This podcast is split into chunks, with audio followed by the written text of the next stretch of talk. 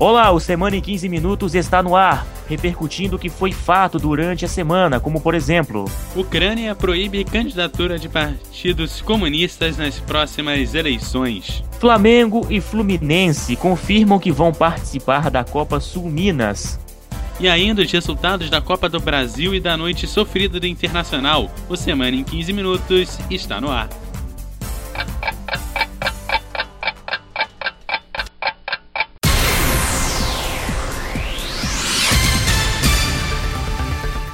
O chefe do Conselho de Segurança e Defesa da Ucrânia, Alexander Turchinov, anunciou na última sexta-feira que o governo da Ucrânia proibiu toda a atividade dos três partidos considerados comunistas do país e sua participação nos processos eleitorais. Em entrevista coletiva em Kiev, Turchinov acrescentou que o ministério atuou de acordo com a lei aprovada pela Rada Suprema Parlamento e que a proibição entra em vigor hoje mesmo. A decisão foi confirmada pelo ministro da Justiça, Pavel Petrenko, que detalhou que a proibição afeta o Partido Comunista da Ucrânia, o Partido Comunista Renovado e o Partido Comunista dos Trabalhadores e Camponeses da Ucrânia. É, garoto, uma mini ditadura, Eduardo, foi implantada por lá, né, Eduardo? Ou talvez não, né? Porque às vezes os. É, para discutir sobre política realmente tem que ser um programa de rádio muito mais extenso do que esse. Olha só, a União de Internacional de Patinação, a ISO, como ela é mais conhecida na sua sigla em inglês, divulgou seu calendário oficial para a temporada 2015-2016 da patinação artística. Os principais eventos da temporada são os eventos que fazem parte da do Grand Prix de patinação artística. O primeiro evento válido para o Grand Prix tem início no dia 23 de outubro, indo até o dia 25 do mesmo mês nos Estados Unidos. Quer saber? É o fim de semana do Enem. A segunda etapa terá início logo na semana seguinte, no dia 30 de outubro, ocorrerá no Canadá. Exatamente, já, já que estamos falando de Enem, o Grand Prix também passará pela China, pela França, pela Rússia e pelo Japão, também conhecido como NHK para os fãs aí de patinação artística e de Grand Prix, que será o último evento classificatório para a grande final do Grand Prix em Barcelona, na Espanha, entre os dias 10 e 13 de dezembro. Se classificam para a final os seis melhores de cada categoria, que são masculino, feminino e pares de danças. Para chegar nestes seis melhores, os participantes vão somando pontos e o resultado dará os classificados. Em cada evento, os oito primeiros das provas individuais e os seis primeiros das provas de duplas, pares e danças somam pontos. E olha só, foi no dia 22 de julho de 1894, isso mesmo, 22 de julho de 1894, que ocorreu a primeira corrida de automóvel na França, organizada pela revista parisente Le Petit Journal entre Paris e Rouen. Um teste de confiabilidade para determinar o melhor desempenho. Na época foi chamada de Competição de Carros Sem Cavalos em português. 69 carros começaram a corrida de 50 km que iria determinar os classificados para a prova principal de 127 km. Apenas 25 se classificaram. O conde Jules Albert de Dion foi o primeiro a chegar em Rouen no tempo de 6 horas e 48 minutos, numa velocidade média de, acredite se quiser, 19 km por hora. Contudo, sua vitória não foi contabilizada, já que seu carro continha um acessório proibido. Por esta razão, o título da corrida foi dado a Georges Lemaitre, que chegou na segunda colocação. Além disso, em 1895 realizou-se a primeira corrida propriamente dita em Paris e Bordeaux. A primeira corrida tinha um trajeto de 1.178 km e 46 concorrentes, mas apenas 22 deles iniciaram a prova. O primeiro a chegar foi Emily Levasseur, mas foi desclassificado porque o seu carro não obedecia às exigências da competição. Assim, o prêmio foi para o segundo colocado. A primeira corrida de automóveis na América, num percurso de 54,36 milhões, teve lugar em Chicago a 2 de novembro de 1895.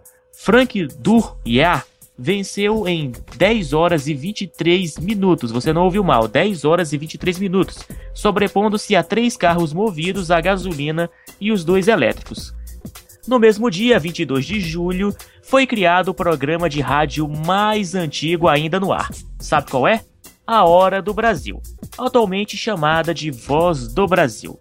O programa tem o objetivo de levar informação aos lugares mais distantes do país, mas atualmente sofre várias críticas, principalmente a falta de flexibilidade em seu horário de transmissão. O jornal completou 80 anos no dia 22 de julho de 2015. E voltando às corridas, foi no dia 25 de julho a última vitória de Alan Proust na principal categoria de automobilismo, a Fórmula 1. Jornal A Voz do Brasil, essa também foi interessante, né, Eduardo? Completando 80 anos de existência, poxa, faz tempo, viu? É, faz tempo, 80 anos, era Vargas ainda, né, o grande criador da Hora do Brasil. E, para muitos, o presidente do povo, né? É, para muitos, o presidente do povo. É o único presidente que eu acredito que tem uma certa referência aqui no Brasil e que todo mundo admira, né? É, e falando em corrida, as duas primeiras corridas aí propriamente ditas não não é, não davam prêmio pro primeiro colocado, pro segundo, né? É, chega até a ser uma piada esse tipo de coisa, viu? Mas é um vice-campeão que leva o prêmio, né?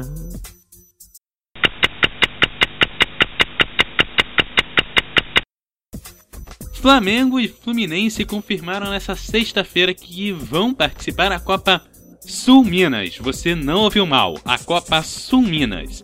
Em reunião com outros dirigentes na sede da Federação de Santa Catarina, que lidera a organização pela volta do torneio, a dupla que vive em conflito com a Federação do Rio de Janeiro havia acompanhado o primeiro encontro do grupo para observar e desta vez avisou que realmente está dentro. O diretor-geral do Flamengo, Fred Luiz, esteve pessoalmente em Balneário Camboriú, representando o rubro-negro, enquanto o presidente do time tricolor, Peter Ciensen, teve um problema de última hora e entrou rapidamente por telefone. Agora é o seguinte, eu não sabia que Flamengo e Fluminense Eduardo eram do Sul, né? Ou do... eles eles podem ser. Não, do Sudeste até acredito, né? Que é Rio de Janeiro, Minas, São Paulo. Mas, poxa, essa aí me deixou confuso agora, né? Tudo isso por causa daquele daquele bafafá todo, né, envolvendo lá a Federação do Rio de Janeiro, né, e o Fluminense e o Flamengo que estão brigados, inclusive com a Federação, né. Não sabia que, que existia esse tipo de coisa, né. Parece, parece até comportamento de criança, né, de filho rebelde, sabe? Ah, mamãe, eu não gosto mais de você, por isso eu vou vou deixar você pra lá. Né, Eduardo? Não é esquisito isso? Voltando aqui ao assunto futebol, o Internacional foi a Monterrey encarar o Tigres pela semifinal da Taça Libertadores da América na última quarta-feira, e como atuação irreconhecível foi derrotado por 3 a 1 com o direito a gol contra de Jefferson e uma defesa brilhante do goleiro Alisson, pegando o pênalti do então ex-jogador e ídolo da torcida do Inter, Rafael Sobes. Aí a partida então ganhou mais ares de emoção quando, aos 43 minutos, Lisandro Lopes marcou o gol diminuindo a desvantagem. É o terceiro mexicano seguido na final da competição, repetindo o feito de Cruz Azul em 2011 e Chivas Guadalajara em 2012. Ah. Né? Aliás, em 2010, o Tigres começa a decidir a Taça Libertadores na próxima quarta-feira, jogando em casa. O jogo final será em Buenos Aires. Que noite difícil, né, Eduardo, do Internacional, viu? Pelo incrível que pareça, pelo segundo ano seguido, o futebol brasileiro não vai decidir a Taça Libertadores da América.